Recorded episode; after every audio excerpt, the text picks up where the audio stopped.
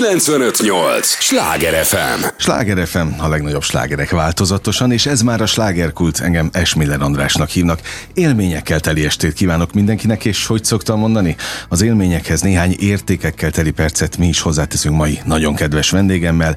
Fogják őt szeretni, előjáróban ennyit elmondok, régóta szeretik őt. Azért, amit tesz a magyar kultúráért, illetve azért, amit a közönségért tesz már jó néhány évtizede. Nem sokára elárulom, hogy kiről van szó. Tudják, ez az a műsor, amelyben a helyi élettel foglalkozó, de mindannyiunkat érdeklő és érintő témákat boncolgatjuk a helyi életre hatással bíró példaértékű emberekkel. Szerednyey Béla egy ilyen példaértékű ember, és nagyon örülök az idejének, hogy itt van, hogy eljött hozzánk. Én is örülök neki, hogy már régen vártam, hogy jöjjön. Igen, ehhez kellett ez a bizonyos vízundor, hogy én most itt legyek Pesten. Az van egyébként? Hát ugye az ember a kék szalag után azt mondja, hogy most egy darabig nem ülök rá hajóra. És ez mennyi ideig tart? Ez egy hétig szokott tartani, úgyhogy már készülök vissza. Minden héten, minden évben előjön a vízundor? Nem, én egy 5-6 évvel ezelőtt, hát nem is tudom, lehet, hogy még régebben megfogadtam, hogy nem megyek többet kék szalagra. Volt egy olyan versenyünk, ami zöld szúnyog, ugye az 3 napig él, ez a Tisza világ életű szúnyog, volt a Balatonon, és 42 fok, és nulla szél. És így indult el a kékszalag. Mentünk, mendegéltünk, és este 7 órakor értünk el Siófokra, és azt mondtam, hogy nem. Jó, tehát van az a pont, ahol... Igen, az emberi tűrés egy darabig megy, és aztán mikor a 40 fokba ül, és gyakorlatilag végighúzza a karján a másik kezét, és elkenő olyan 500 darab ilyen zöld szúnyogot, és ragad minden, és olyan váj, és ugye vízbe nem lehet belemenni, mert akkor diszkvalifikálnak, stb. Tehát azt mondtam, hogy jó, ez volt az utolsó. Aztán valahogy a Bánk Tomi rávett minket, meg különösen engem, hogy neki már régi vágya az, hogy csináljunk egy igazi színész csapatot, mert ugye ő is hajózik, a Nagy Sanyi is hajózik most már az én régi hajommal. Ez egy igazi játékszínes csapat? Ez egy játékszín. Bánk Tomi, ezt elfejtettem, hogy Bánk Tomi a játékszínnek az igazgatója. Volt itt néhányszor, szerintem a hallgatók tudják. Igen. Színész kollega, és aztán igazgatóságra vitte a sors, és vette a fejét. És akkor azt mondtam, hogy jó, hát mondom, Tamás, de ez egy túrahajó, azért ne felejtsd el, mert én tudom azt, hogy ilyenkor evés közben jön meg az étvágy, és a versenyen mindenki azt mondja, hogy na gyerünk, menjünk, miért nem megyünk. És mondtam, hogy nehogy ezt elkezd a verseny közben, mert elég ideges leszek, ugyanis a túrahajó és a nem túrahajó felszerelések között van egy olyan, hát halkan és lassan meg csendesen mondom, hogy mindenkiért se 50 millió forint. Aha. Tehát a versenyvitorláknak ez olyan olcsó. Iszonyatos ára van. Most már ez az új technika, a karbontechnikák, a kevlár technikák, ezek már gyakorlatilag azt nem mondom, hogy színész számára, de színészek számára is megfizethetetlenek. Külföldi színészek esetleg mondjuk, hogy túlmegyünk az óceánon, az operáciás tengeren, akkor ott talán ezt meg tudják fizetni, de mi ezt nem. Így is a Baraváski Zolival 9 évig építettük ezt a hajót. Ami a nagy dolog benne, viszont hogy ez a csapat összeállt, nagyon jó hangulat volt végig a versenyen, hála Istennek most szél is volt, bárha a 2 órával előbb kezdik a versenyt, mint ahogy az írva volt, és nem lett volna halasztás, akkor szerintem még jobb helyet érünk el. Igazából hibáink nem voltak, minden fordulót jól vettünk, a szélfordulókra jól reagáltunk, ennek köszönhető ez a tulajdonképpen jó helyezés, hiszen az 500 hajó közül pont a közepén futottunk be a csapatnak 250. helyen, és a kategóriánkban pedig, ami egy ilyen ömlesztett kategória, hiszen nem lehet besorolni sehova a mi hajónkat, mint a magyar tervezés és magyar építésű hajó, ezért a 19. helyen jöttünk be. Tehát... Na, szívből gratulálok ezeket is. Köszönjük szépen utólag is. Nem biztos, hogy szabadna ilyet kérdeznem, most már kigondoltam, nézzel nekem. Ha az embernek vízundora van, társaságundora nincs, mert azért ez egy mégiscsak másabb szituáció, nagyobb az egymásra utaltság, egyébként meg együtt vannak egy csomószor a színházban is, szóval bírták? Hát nézd, társaságundora az embernek már ebben a korban szerintem minden nap van. Aha. És mindenki felé, de tényleg nagyon jó volt a csapat, és nagyon összehangolódtunk.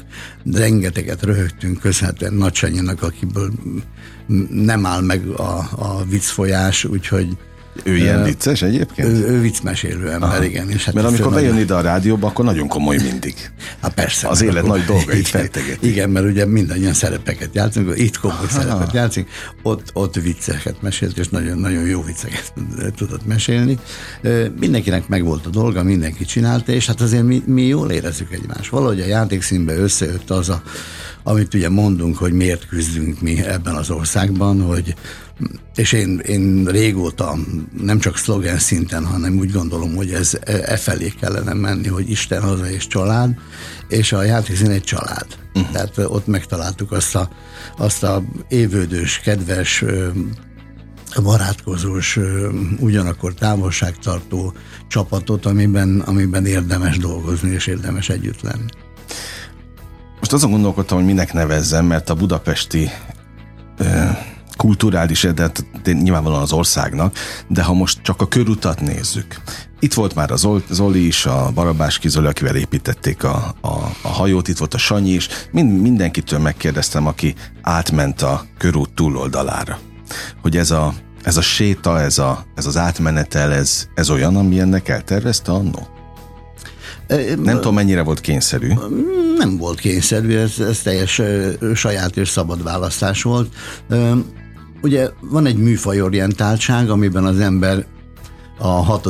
X után már nem való bele. Tehát diszonánsnak érzem én magam belülről is, hogy, uh-huh, hogy nem kell már ilyenkor táncra fakadni egy színésznek, és miután a régi színházam jelentősen most már kizárólag ebben az irányba megy, ezért úgy gondoltuk, hogy többen, ugye a Sanyival és az Olival, hogy keresünk egy olyan helyet, ahol még tudunk prózát játszani, meg tudunk egy családban lenni, mert nekünk nagyon fontos az, hogy családban legyünk, és ne pedig egy ilyen ömlesztett gyárban.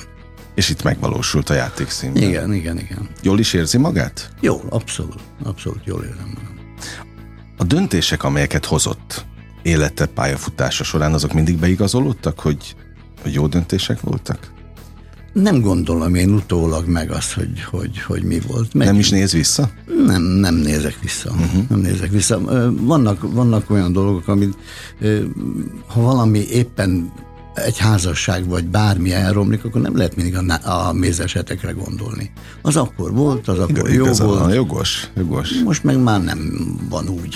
És akkor az ember változik, megy, működik. Én valahogy mindig kapom az indítatást, hogy honnan, nem tudom, illetve hát én tudom. De jön természetesen? Ezzel nem illik nagyon haknizni, ahogy mondják.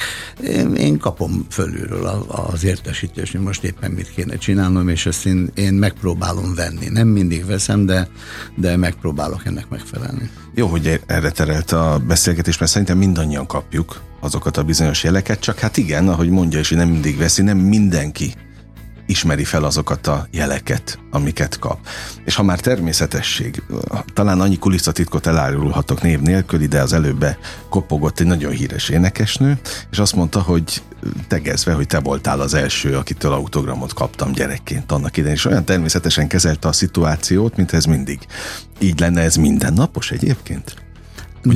Most már hál' Istennek nem, de hát akkor azért tudomásul kell venni, hogy az a korszak, amikor 83-ról beszélünk, amikor kijött ez a két sorozata, illetve 80-as években, amikor kijöttek ezek a sorozatok a tévében, amiben én főszerepet kaptam, ez akkor egy darab csatorna volt, uh-huh, tehát az egész ország ezt nézte, úgyhogy óhatatlanul az ember másnap, nem harmadnap, másnap reggel megállították az utcán, és onnantól autogramot adunk. A legnehezebb ebben a pályában az, hogy ezt úgy kezelni, hogy ez van, ez várt nyilván, mert mindenki által várt, hiszen különben nem jelentkezne a színművészetére, de az, hogy ne legyen ez terhes, és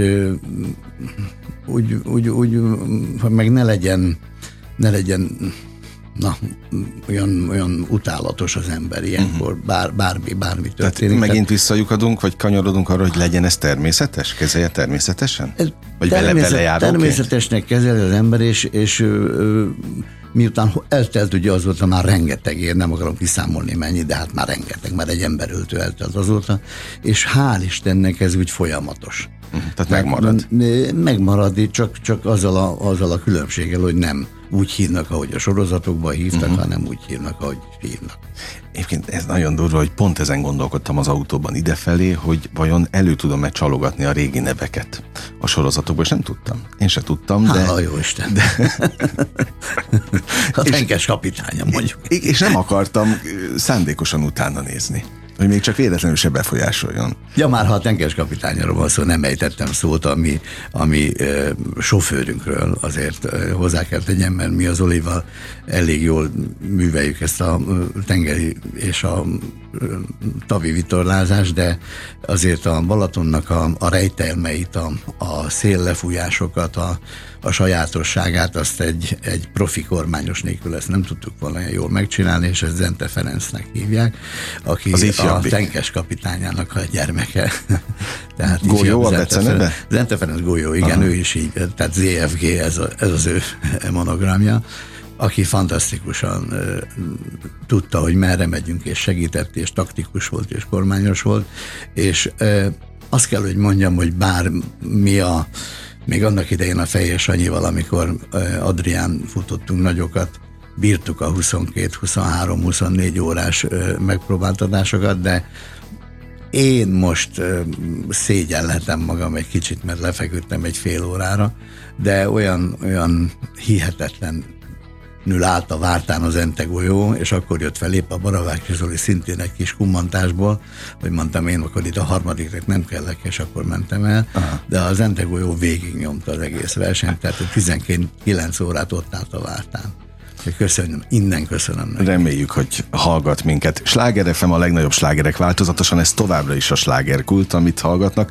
Örülök, hogy itt vannak velünk, és annak is nagyon örülök, hogy Szerednyey Béla megtisztelt a jelenlétével, a bizalmával, és beszélgethetünk hát olyan színész óriásokról is, mint Zenthe Ferenc.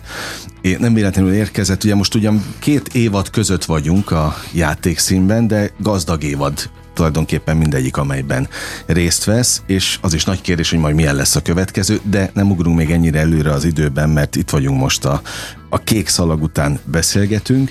Nem lehet a Balatont Szerednyey Bélától elkülöníteni, hogyha vele beszélgetünk, és Zenthe Ferenctől sem ilyen szempontból, mert ott a körúton, abban a színházban elég sok évet eltöltöttek együtt. Sokat tanult? Nekem a Feri bácsi az én mindig úgy mentem oda hozzám, mint én korán elvesztettem édesapámat, sajnos ilyen 25 éves voltam, és úgy mentem oda a Feri bácsihoz, ahogy apámhoz mentem, onnan tanácsokért, művészeti tanácsokért, élettanácsokért, és azt hiszem mondhatom, hogy nagy példaképem nekem a mai napig, és a golyó is kezd most már a példaképem lenni, úgyhogy most már gyakorlatilag egymás példaképei vagyunk. Mert ugye még többet kapott ebből a... Igen. Az útravaló cunamiból. Például csak egy, amit én gyakran szoktam mondogatni, hogy azért ez a sorozat színész lét annak idején, ez nem volt olyan szerketeges, tehát itt ezt a szakma akkor mélyen lenézte. És neves filmrendező mondta nekem akkor, hogy most nyírtam ki magam egy életre a szakmából. Ja, azzal úgy elfogadta? Igen, hogy elfogadtam. Amit ugye hát természetesen nem tudtam nem elfogadni, hiszen egy végzős főiskolásként kaptam ezt a felkérést, mondjuk ki most már a Linda című sorozattal. Ilyenkor az ember nem gondolkozik végzős főiskolásként, hogy felkér, ráadásul nem is sorozatról volt szó, hanem egy pilot adásról tulajdonképpen, ami egy darab krimi volt, és zárt. Végül aztán megfejtett krimi, és azt hiszem később lett belőle sorozat igény a televízió részéről. És én akkor azt mondtam neki, hogy jó, hát ezt majd meglátjuk. Most én nem tudok erre neked mit mondani.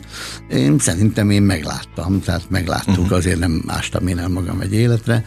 Hallottam azóta már fiatal filmrendező szájából, hogy elhasznált a fejem, elhasznált az arcom, derűsre nem nekem mondta, hanem másnak, és úgy visszakerült. És ez rosszul esik ilyenkor? Én ilyenkor azt mondom, hogy valószínűleg egy hülyével beszélgetünk ilyenkor, mert nem hiszem, hogy a Robert De Nironak vala is elhasználtett volna az arca, bármit játszott el, de én akkor megkerestem Zenthe Ferit a Madách színházba, és bekapogtattam hozzá, hiszen nekem karikás ostorom volt gyerekkoromban, és azzal csapkodtam fülön szegény húgomat véletlenül, és mondtam, hogy Feri bácsi, hogy birkózunk meg ezzel, ez most jó vagy nem jó? És azt mondta, hogy Béla, szevasz, mindig így mondta, rögtünk a Golyóval most a hajón, hogy szevasz Béla, hogy vagy Béla, jól vagy Béla, jól van Béla, szevasz Béla. Ez mindig nyomta? Ez mindig így, igen, aha, mindig így. Köszönöm. Meg hogy vagy Feri bácsi? Példátlanul. Aha. Ezt is mondta. És mondtam, hogy azt mondta az Zenthe, hogy Béla öcsém, egy fiatal színész életében két nehéz dolog van. Egy, ha kap egy szerepet egy népszerű sorozatban, és ha nem kap egy szerepet aha, egy népszerű sorozatban. Ezt kell valahogy tudomásul venni. Mert ugye ilyenkor mindig van egy irítség az egyik oldalról, mindig van a másik oldalról egy kétségtelen, de pont a Zenthe Feri a példa arra, hogy aki a jó blázadásában Oscar jelölésig majdnem fel tud kerülni. Egy olyan alakítással, egy olyan hihetetlen letisztult és szemközeli alakítással, amit az Zenthe csinált, az nem hiszem, hogy elhasználtad vala is. Abszolút. Én imádok ebben a műsorban régi legendákról beszélgetni. Zenthe Feri bácsi még már csak azért is kedves a szívenek, hogy közös a szülővárosunk, és ennek kapcsán találkozhattam vele az utolsó esztendőkben egyébként. Nagykovácsi környékén lakott, ugye? Jól emlékszem valahol. Nem, Salgóbányán született. Nem, azt tudom, hogy ott született, igen. De ha most az nem jut eszembe. Remeteszőlős. Remeteszőlősen voltam nála. Nem akart kötének állni. Tehát nekem 3-4-szer legalább lepattintott, és akkor utoljára azzal próbálkoztam, hogy de hát legalább a közös szülővárosunk kapcsán legyen már megengedőbb, és akkor azt mondta, hogy hát miért nem ezzel kezdted, akkor ma délután gyere ki, és akkor kimentem, ott ültünk a kertjében, és még én is azzal az egyetlen találkozással nagyon sok útravalót vittem haza tőle, akkor már elkezdtek bejönni a valóságsók. Na, azt nagyon utálta. Arról hosszan beszélt, hogy ez mennyire. Azt mondta, hogy egy bárányhimlő az nem, vagy az talán az betegség, de hát a valóság sokat meg maga a gyilkosság egyenesen. Tehát nagyon-nagyon utálta ezeket a dolgokat, de hát nyilván én icipicit kaptam abból, amit önök nagy dózisban vihettek haza tőle. Na, ilyen szempontból kérdezem, hogy Golyó például mennyire viszi tovább az ő jellemét, szokásait, úriemberségét? A jellemét az abszolút. Tehát ezt a nyugalmat, ezt a hihetetlen derűt és nyugalmat, amivel a Feri bácsi nézett a világra. Igen. Ezt ő nagyon, és hát ő azt mondta, nagyon megköszöni a sorsnak, hogy nem lett színész. Aha. De erről is beszélgetünk azért, ugye 19 óra alatt volt idő beszélgetni, hogy sokan cserélnének egy ilyen nem sokaras életpályával, mint az Zenthe Ferié volt. Hogy igaz, ilyen hatalmas szerepeket a Madácsban, mint az Otello, nem ő játszotta. De ő mindig ott volt, és mindig mosolygott, és mindenki szerette, és ugye a televízióban egészen fiatal, talán az első most nem akarom mondani, de 3. éves korában már játszott egy nagy filmet, ami ami a Rákóczi hadnagy, azt hiszem, hogy, és folyamatos jelenlét volt a Takri bácsin keresztül, tehát végig az életét úgy élte, hogy a nézők szeretetében élte. Hát meg és a Szabó család is. Igen, és a Szabó család. Tehát a szeretet az egy nagyon fontos dolog a világon, szerintem a legfontosabb dolog. És ő ezt adta, és ebből kapta vissza. Ettől, hogy ő adta. Mert minél többet ad az ember, annál több szeretetet kap vissza.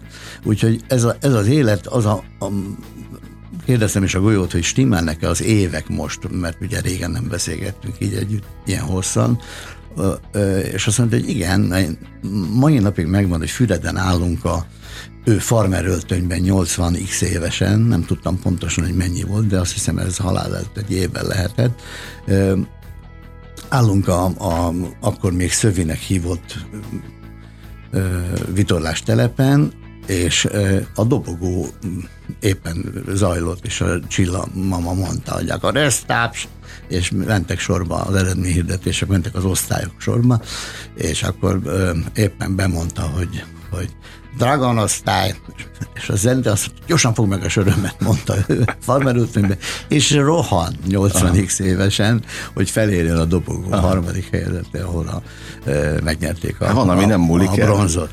És akkor azt mondtam, hogy én így szeretnék 80-valány évesen rohanni a dobogó felé, és azt mondja, ez így kerek szerintem. Abszolút. A szeretet az mindig megvolt? Már amit kapott útravalóként? Tehát tudta is adni, és fogadni is? Feri? Ön. Igen. Vagy meg kellett tanulni? Engem nem érdekelt, én adtam. Tehát, hogyha nem kaptam, akkor is adtam. Ösztönösen. Illetve mikor jött valami öklös, akkor természetesen, miután nem vagyok tökfej, érzem, hogy egy halak ember az nagyon szenzitív, érzékeny, érzem a pofonokat. Tehát amikor csak kicsit mond valaki olyan beszólást, azt is érzem rögtön. De... Ja, hát akkor már értem, hogy az elhasznált arc, az hogyan érintette. Igen, de úgy megpróbálom elrakni, és nekem mindig nagy örömet jelentett az, hogy ha ilyen negatív jött felém, akkor én arra nem negatívval válaszoltam, hanem próbáltam egy vertikális vonalat húzni, és akkor pozitív lett belőle. Lementem, beültem a hajóba, beindítottam a motort, kimentem a Balaton közepére, és fél óra múlva nem is értettem, hogy mi volt az a baj, amin én ilyen sokat rágtam magam lefele úton Pestről. Szóval, és onnantól kezdve már mikor kimentem, vigyorogtam, és kértem egy fagylatot, hogy bármi. Akkor már értem, hogy miért is fontos a víz. Mossa az agyat, meg a fejet teljesen? Hát egy halak embernek abszolút, hát ez kötelező. A lányom halak, pontosan tudom, hogy milyen a jegy, és ezen is gondolkodtam. Nem lehet kiszedni a vízből, még lila a szája. Abszolút, hát már babaként megtanult úszni magától, igen, gyakorlatilag. De most ön a főhős itt a műsorban, és hát ezen is gondolkodtam, amíg vártam, hogy ez a halak jegy, ez átok vagy áldás? A művészpályát tekintve. Az érzékenysége miatt, tehát a művészpálya egymás közti harcai miatt ott átok, de a szerepek megformálásában meg áldás. De ki harcol egyébként? Hát nyilván mindenki harcol. Mindenki a maga tónusával, a maga, az egyik így harcol, hogy jaj, mi lesz velem, panaszkodik, miért nem kapok szá, kap, a másik meg harcol érte, a másik meg könyököl, tehát mindenki harcol, nyilván, ez az élet egy harc. Az ember célja, küzdés maga, ugye, ahogy mondták nálunk a Madásban régen. És ezeket a harcokat, ezeket nyilván nehéz kezelni egy érzékeny embernek. De a szerepekben viszont én nagyon-nagyon jól éreztem azt, hogy pici fél mondatokban meg tudom rajzolni, meg tudom találni azt az igazságot, ami benne van. Akár egy negatív szereplőben. Hiszen a negatív szereplő nem tudja, hogy ő negatív, az csak később dönti el a történelem, később döntik el a győztesek, hogy ki a negatív, ki nem. A negatív szereplő azt gondolja, hogy neki igaza van. És ezeknek az igazságát kellett megkeresni a negatív figurákban, és bár kevés ilyet játszottam.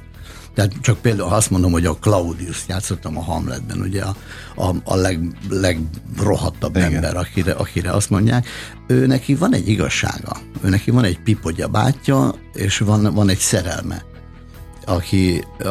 akit ő meg akar a bátyjától szerezni, mert ő mint második testvér nyilván alá kerül. Hát ezt ugye tudjuk, hogy a második testvérek azok semmit, nem kaptak semmit, és esetleg kinevezték őket hercegnek, vagy Kent grófjának, vagy valaminek. És neki az az igazsága, hogy ő szerelmes ebbe a nőbe. Nagyon szerelmes. És ez még a bátyját is valahogy elteszi útból, és hát ugye a középkorban ezt ilyen fülcseppekkel szokták megoldani, hogy belecsöpögteti. De az igazsága neki igazsága, tehát ő neki ezt kell megkeresni ilyenkor. Hallgatnám még sokáig, és fogom is. Arra kérem, úgy hogy van a mondás? Jó társaságban repül az idő, és képzelj, hogy az első rész véget is ért. Hoppá. Arra kérem, hogy ne menjen sehová, még millió kérdésem van. és biztos vagyok benne, hogy a hallgatóknak is. Arra kérem, hogy a drága értő figyelmüket azt adják nekünk a következő részben, és egy lélegzetvételnyi szünetre megyünk csak el, és ígérem, folytatódik a Sláger Kult.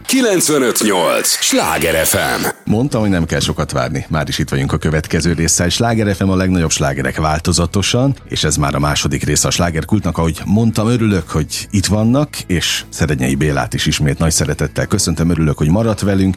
Mondtam, hogy millió kérdés maradt még bennem, egyébként az előző témával kapcsolatban is, ahol mondta, hogy egy picit, hát igen, mindenki harcol, és mindenki teszi a dolgát, de egy halak ember meg tud keményedni ezekben a harcokban? Mindenki meg tud keményedni nyilván, de ugye a Biblia is azt mondja, nagyon sokszor így megy az idézet, hogy megkeményítette szívét. Uh-huh. És én mindig megpróbálom, amikor megkeményedik, érzem azt, hogy keményedik, de akkor ilyenkor kimegyek vitorlázni. Na, tehát akkor ez az igazi kapaszkodó? Igen, tehát lélekben kimegyek vitorlázni, akkor azt mondom, hogy az is elég. Puff, és akkor mi van? Uh-huh. És nagyon fontos az a mondat, amit lehet, hogy ő is csak idézte, hogy a Besenyei Feritől próbálunk megfejteni, hogy miért mondta ezt, de a Besenyei Feri mondta azt, hogy fiam, mindig mondd azt, hogy ez csak játék. Aha. Mert végül is a színjátszás, az tényleg egy színjáték. Tehát ennek a szónak, hogy játék, annyiban volt visszamenőleg a gyerekkoromra értelme, hogy a Maka és Annyi bácsi, aki ugye kollégánk, apámnak gyerekkori barátja volt, és annak idején ebben a Budapest Csokoládigyár színkörben jelesülők volt, apám és ő volt a Sasvári Sanyi édesapjával. Ők voltak hárman a főszerepeket játszó amatőr színészek. Aztán a Maka és Annyi ő aztán ténylegesen színész lett, és jött fel hozzánk meglátogatni minket, és Bumbuci, ez voltam én. Na, én most ne haragudjatok, én fel kell álljak az asztalaton, megyek játszani. És akkor én gyerekként azt mondom, jaj, de jó, Sanyi bácsi, megy játszani.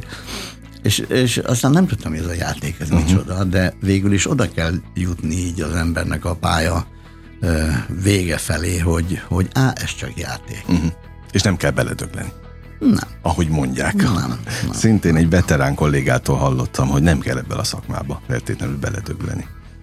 A 7-től 10-ig igen, tehát az fontos, az okay, hogy 7-től 10-ig ott legyen az ember a helyén, de úgy egyébként én például az részversenyzést, ezt a nem tudom mit, most is a kékszalag kapcsán azt kell, hogy mondjam, azt éreztem magamban, hogy igazából nem az érdekel, hogy most kit verünk meg kit nem verünk meg, hanem hogy tiszteljük meg a Balatont azzal, hogy évente egyszer végigmegyünk rajta, mert Európa legnagyobb tava, mégis itt töltöttem el a fél életemet, legyen ez a megpróbáltatás olyan, mint az El Camino, tehát legyen egy zarándokút arra, hogy most ez a Balaton felé egy tisztelet. Uh-huh. A verseny az egy másik dolog. Ugye a halak eleve ketten vannak. Az egyik előre megy, a másik szembe, hogyha ránézünk a horoszkópábákra. Tehát nem tartom soha olyan... Én mindig felszoktam adni a versenyt, hogy nem kell, köszönöm szépen. Volt olyan, hogy berúgtam egy gólt a színész válogatottba, és abban a pillanatban lekértem magam a pályára, teljesítettem a kötelességemet. Megvolt, ez jó volt, most már hova rohangáljak. És ez nem tovább megfutamodás?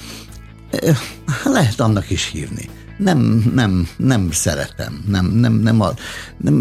A versenyzés egy színházban különösen, mikor 8 embert kiírnak castingolni, és akkor nekem ez nem szimpatikus. Hogyha a vezetés nem tudja azt,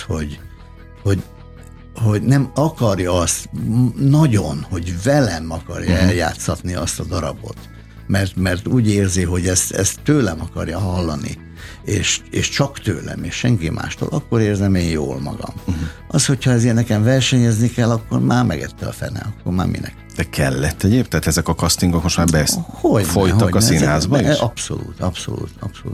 Én 50 éves korom körül megjelent egy riportkönyv velünk, a Sasival meg velem, ez volt a cím, hogy Ötcsillagos találkozások, és abban én ezt már írtam, hogy szerintem a magyar színészek ott rontották el, hogy nem kérték ki maguknak azt a helyzetet, ezt saját szememmel láttam, hogy az amerikai filmnek a castingjára Szabó Sándort meghívta egy 20 éves kis fiatal asszisztens, nyilván nem ő, de, de és megkérték, hogy mondjon egy pár mondatot, ő, aki ugye Amerikában élt, és hát azért elég veretes nagy színész volt, és erre a Szabó Sándor nem azt mondta, hogy what the fuck, hanem azt mondta, hogy oké, elmegyek. Aha.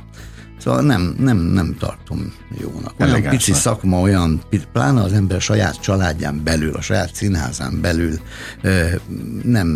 én nem tartom elegánsnak a dolgot. Hát eddig én, aki ugye nyilván a kívülről szemlélem a szakmát, úgy tudtam, vagy úgy gondoltam, hogy ez televíziókban szokás, ott csinálják a nagy showműsorok előtt, nyilvánvalóan sorozatoknál, tévésorozatoknál szokás, nem tudom, annak idén a Lindánál volt-e bármi, vagy később aztán egyáltalán? Nem volt ilyen. Tehát, hogy ennek nem volt Magyarországon se múltja, se divatja. Ez valószínűleg a kereskedelmi tévékkel jött be, inkább. Mint annyi minden nem túl jó dolog, ugye? Csak Zenthe Ferire visszautalva a valóság sorra. Na, de szóval elburjánzott a színész pályán is, vagy a színházakban is? Ilyen szempontból? Igen. Nem de mindenhol, nagyobb abszolút nem mindenhol. De Játékszínben van? Létezik. Nincs. Tehát az viszidé a klasszikus. Akkor már nem lennék hagyományokat. Ja, megértettem. Családot kerestem. Oké, jogos. No, de a családban is van valamilyen fajta rendszer, vagy hagyomány. Tehát most 2 évad között vagyunk. Ilyenkor már tudja egyébként, vagy már ismert, hogy mi lesz a következő évadban? Igen, már felhívott a Bánk Tomi, hogy együtt kezdünk szeptemberben. Nem tudom mennyire publikus, mennyire mondhatom, de együtt játszunk egy színdarabban. Nem mondok én erről semmit, jó? De rögtön szeptemberben. Nehogy gáz legyen, oké. Igen, mert nem kapta felhatalmazást. Oké, jön ide gyakran ebbe a műsorban, hogy elmondja. Megértettem. De akkor inkább azt, ennek a lelki részét kérdezem, hogy van az emberben még ennyi idős korában is ilyen múlttal a háta mögött izgalom, hogy milyen szerepet kapok? Vagy milyen feladatot? Hát izgalom nincsen, figyelem van, és azt kell, hogy mondjam, hogy miután rendezéssel is foglalkozom, és a rendezés nem lehet elvonatkoztatni a színésznek a lényétől. Tehát én Sík Feri mondta annak idén, hogy lehet, hogy nem én leszek a legjobb rendező, de a legbarnább az biztos, mert feküdt a gyulai Várszínháznak a nézőtérén, ahol besütött a nap, és egy ilyen hihetetlen oldalkötős fecskefürdőnadagba tettem mindezt. Én azt mondom, hogy lehet, hogy nem én leszek, vagy nem vagyok a legjobb rendezőre, hogy ahova visszamentem eddig társulatokhoz, vagy beszélgettem velük, mindenhol szeretettel fogadtak. Tehát én úgy gondolom, hogy az utolsó előtti kis szerepet játszó színészre is olyan figyelmet kell fordítani, hogy pont a halak miatt, hogy ő ne sérüljön, és ő előrébb tudjon lépni a saját tehetségével. Kérdezem is gyakran olyan alkotó művészektől, akik játszanak is és rendeznek is, hogy el lehet vonatkoztatni a rendezői oldaltól, vagy szemléletmódtól? Tehát ha lát egy darabot, nem tudom, ez megtörténik-e nézőként, akkor, vagy amiben szerepel, hogy ezt én másképp csinálnám? Persze. Nyilvánvaló. Amiben szereplek, nem, mert azt másképp csinálom. Tehát azt vagy megbeszélem a rendezővel, hogy nem esetleg így lenne, mondjuk ez jobb, és akkor ő azt mondja, szó nem lehet róla, akkor szép lassan, mikor már ő nem nézi a darabot, akkor majd úgy átfolyatom az én dolgaimat. Ez megtörténik időnként? Szokott, persze, de ebből nincsen, mert nem szoktak a rendezők így erre így reagálni. Aha. Ha meg ő meggyőz a saját igazáról, akkor neki van igaza. Meg lehet győzni? Meg, abszolút. Nem tartom meggyőzhetetlennek, mert sőt, nagyon könnyen meg lehet győzni, mert hála Istennek az aktor doktusok közé akarok tartozni, és gondolom, hogy tartozom is, tehát úgy átlátom a szitát. Aha. A szép magyarságban. Az, hogy valaki beleáll a rendezésben, nagyon kell a színészek lelkét ismerni, és kezelni tudni? Kezelni tudni nagyon kell. Ismerni nyilván nem tudja az ember, mert amióta Csekepeti Kecskeméten van, én gyakorlatilag minden évben majdnem rendeztem egy színdarabot, tehát az ottani társulatból a színészeket ismerem, de a lelküket az első három próba alatt kiderül. Aha. Hogy ő milyen. Volt olyan is, aki megkérdezte, igen, és akkor miért menjek ide? Mondom, jó, most figyelj, tudok erre egy rövid választ mondani, meg egy hosszút, melyiket szeretné, csak áll a próba. Nem válaszolt nyilván, mert érezte, hogy kicsit. Mondom, a rövid válasz az, hogy azért gyere ide, mert a túloldalon jönnek be, és nekem ki kell tisztítanom, ugye az alap, a térrendezés az alapja az egésznek, a közlekedés. És akkor nem látszik, mikor bejön mögötted. A kettő pedig azért, mert tudok mondani olyat, hogy gyere, dobd ki egy szemetet ide, és akkor rájött, hogy ez egy hülye kérdés. Aha, van. Aha. Én egyszer dolgoztam színházban, és mindig mondom az alkotó embereknek, akik ide jönnek, hogy nekem nincsenek olyan jó emlékeim abból az időszakból. Igaz, én büfés voltam, a művészeket szolgáltam ki, még budapesti karrierem kezdetén, de arra emlékszem, hogy a próba folyamat idején mindenki idegben volt. Tehát nagyon feszült volt a légkör. Milyenek Szerednyey Béla próba folyamatai?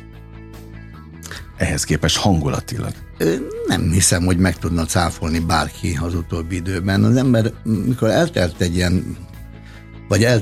ilyen, hát most már 50 évet az amatőr évekkel együtt a pályán, akkor olyan nagy meglepetés a szerep megformálásában már nem éri. Tehát akkor feszült minden színész, mikor birkózik és bizonytalan. Aha. Tehát az olvasópróbán már úgy körülbelül eldől, hogy ez merre fog menni, ez körülbelül milyen, és akkor szép lassan le kell tenni a téglákat, és akkor a végén pedig a habacs majd összerátja a főpróbákon. A feszültség az rendező által képződik általában. Tehát a türelmetlenség,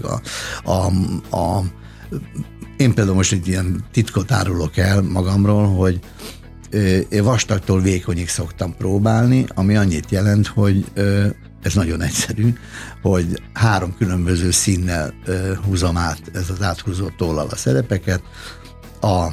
A vastag az ugye annyit jelent, hogy mit tudom én, 15 vagy 20 mondat egy tirádában, azt tanulom meg elsőre, aztán a 4 mondatot, és a végén az 1 mondatokat, mert ugye azt a legnehezebb, az a próbák alatt derülnek ki ezek a dolgok. Uh-huh. Én mindig akkor szoktam ideges lenni, hogyha azért áll a próba, mert a kollega, aki mellettem áll, a vastagot nem tudja, hiszen a vastaghoz semmi más nem kell, csak fenék. Uh-huh. Oda nem kell kollega, oda kitartás, nem kell semmi, azt meg kell tanulni. Uh-huh. Azt a 15-20 mondatot, mint egy monológot meg kell tanulni. Hogyha én arra várok, hogy a mellettem álló Hamlet kezében a koponyával a monológiát súgóra elkezdi, hogy vagyunk, és ott állunk, és egyre csak a kétszer megműtött viszereim azok már elkezdenek zsibbadni, akkor egy idő után elkezdek én is feszült lenni. Uh-huh. De sosem mondom. Csak magamba feszülök, aztán elmegyek vitorlázni. Megértettem. Egyébként mikorra kell megtanulni a szöveget? Mikorra illik megtanulni? Többféle módszer van, ugye Márkus László volt a híres módszer, hogy az olvasópróbára a komplett tudta a teljes szöveget.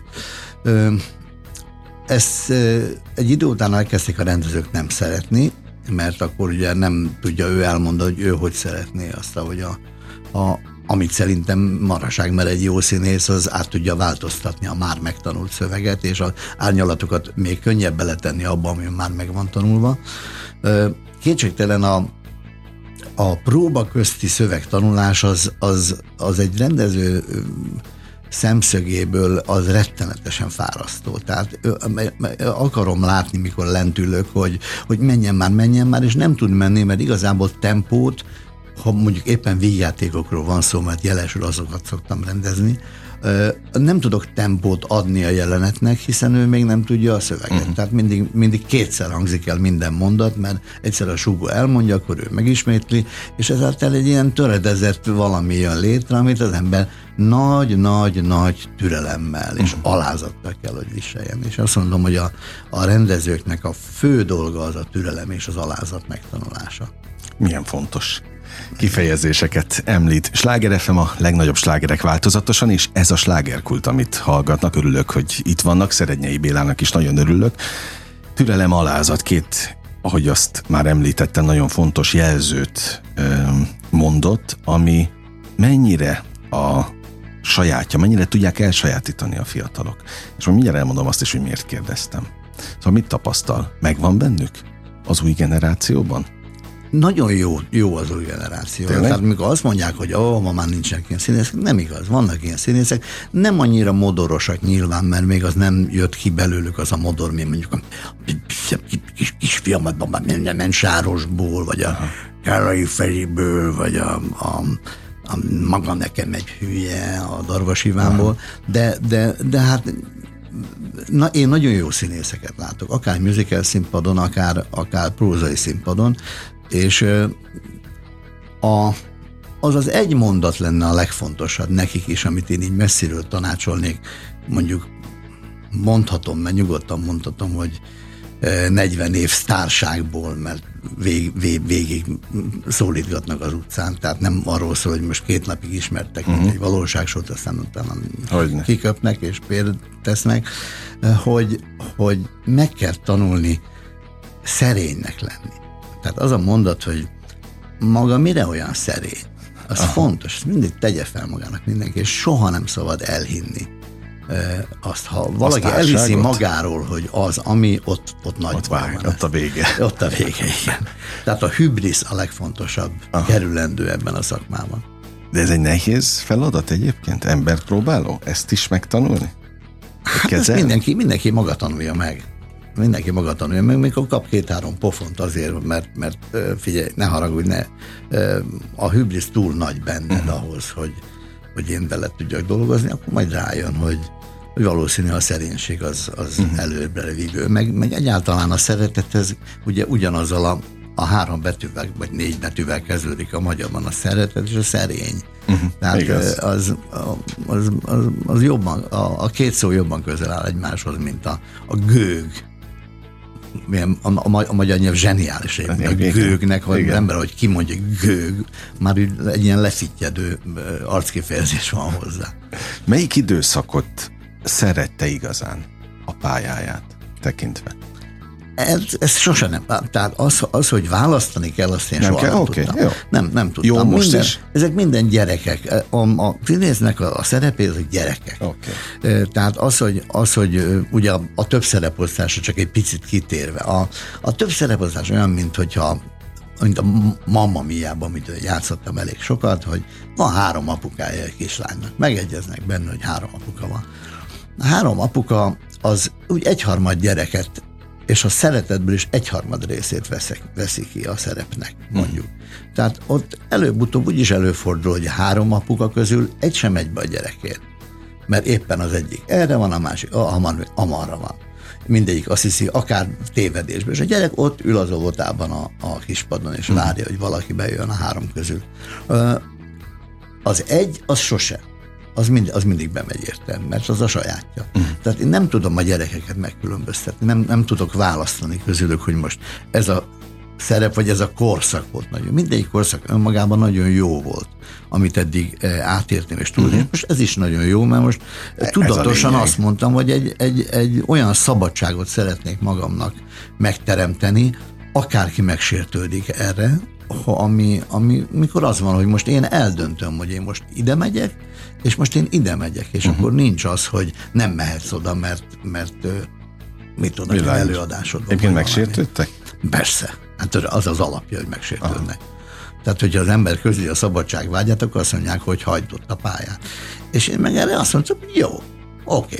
Végül is ez alatt a nem kevés évtized alatt én szerintem ha az előadás számaimat vesszük, ezeket a havi 28-30-akat, én teljesítettem 2 színésznek a pályáját.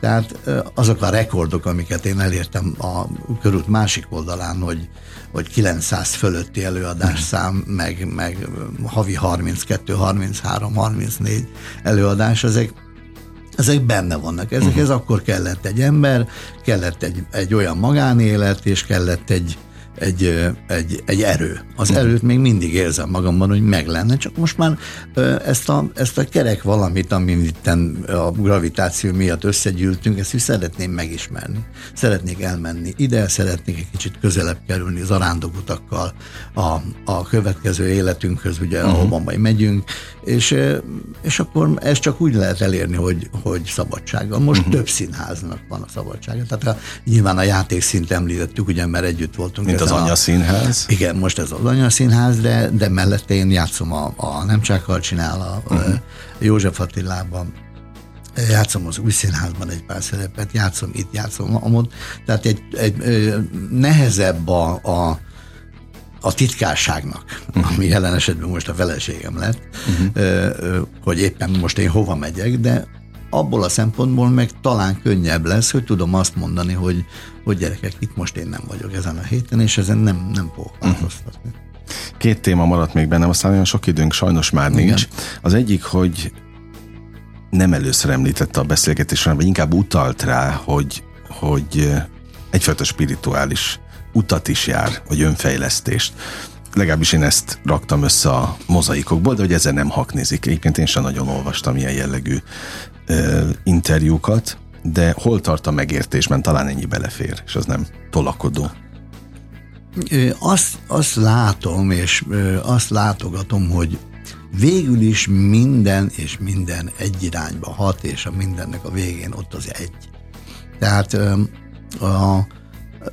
ki így fogja fel, ki ősrobbanásnak hívja, én Jóistennek hívom. Tehát az mindig ott van. Vannak pici változtatásokat, amit az ember a saját akaratából megtehet. És aztán ezzel, ahogy egy asztrológus barátom mondta, vagy magára húzza a stelázsit, mert ugye kihúz az ember a fiókot, amiben nehezebb dolgok vannak, előbb-utóbb a szekrény rádől. Meg tudja csinálni, csak akkor annak lesz következménye. Hogyha hagyja azt, hogy arra vigye a víz, maradunk a halaknál, amerre folyik, amerre a medre van, akkor kevesebbet hibázik talán. De akár most éppen, miután a feleségem egy kicsit, nem kicsit, hanem nagyon belement a gyógyításba, a másik ember gyógyításába, és nem nyugati orvoslási módszerekkel. Én azt látom, hogy minden mindennel összefügg, és minden ugyanazt visszhangozza. Tehát előbb-utóbb a rezgéseket vesszük, bármit, egy picit följebb megyünk a jelenlegi szintünknél, akkor kiderül, hogy ez egy nagy egész. És ebbe az egészben, ebben nagyon finoman kell csak belenyúlni, mert kell hagyni, hogy a víz oda vigyen mindenkit, ahova őt lerakták, és ahova neki a helye van. És ahova neki azt mondták, hogy ezt most, itt most meg kell nevettetned neked 50 éven keresztül 8 millió ember. Ez a te dolgod, ez a te karmád, ezt kell csinálnod. Nem véletlenül nem engedi a sors, vagy a Jóisten, vagy ki, hogy hívja. Más csinálni. Próbáltam én mindig más csinálni, és sose engedte. De hát egy ilyen 6-os házas Jupiterrel az nem olyan egyszerű. Nagyon tetszett a hasonlat, hogy a víz az errefelé sodorta, és akkor a záró kérdés is ezzel erre vonatkozik. A víz is ugyanolyan, vagy a víz tud más lenni, mondjuk a Balaton? Minden évben új arcát tudja mutatni? Igen, tudja. És még ha kérdezik, hogy Balaton vagy tenger, akkor azt mondja, ez ugyanolyan, mint a 2 szerep, meg a 2 korszakon. Eszembe se jutott volna. Nem tudok választani, nincs. Az egyik azért jó, mert sós, a másik azért jó, mert nem sós. Ennyi. És a Balatonban, nem lehet látni, de lehet látni a Balaton, be kell menni beljebb. Tehát nem a felszínen kell kint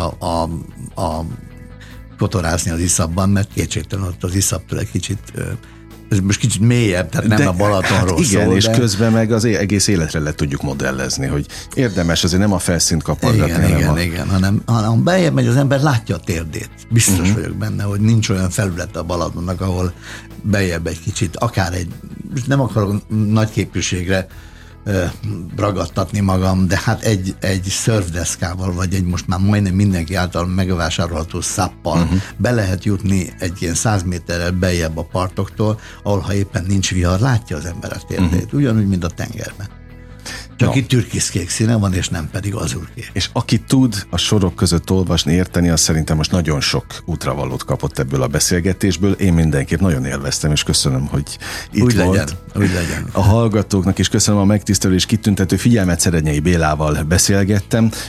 Ugye nem sértettem meg, hogy nem mondtam semmit a neve mellé. Nem, köszönöm szépen. Se különböző díjakat, se titulusokat, nem a Szerednyey Béla.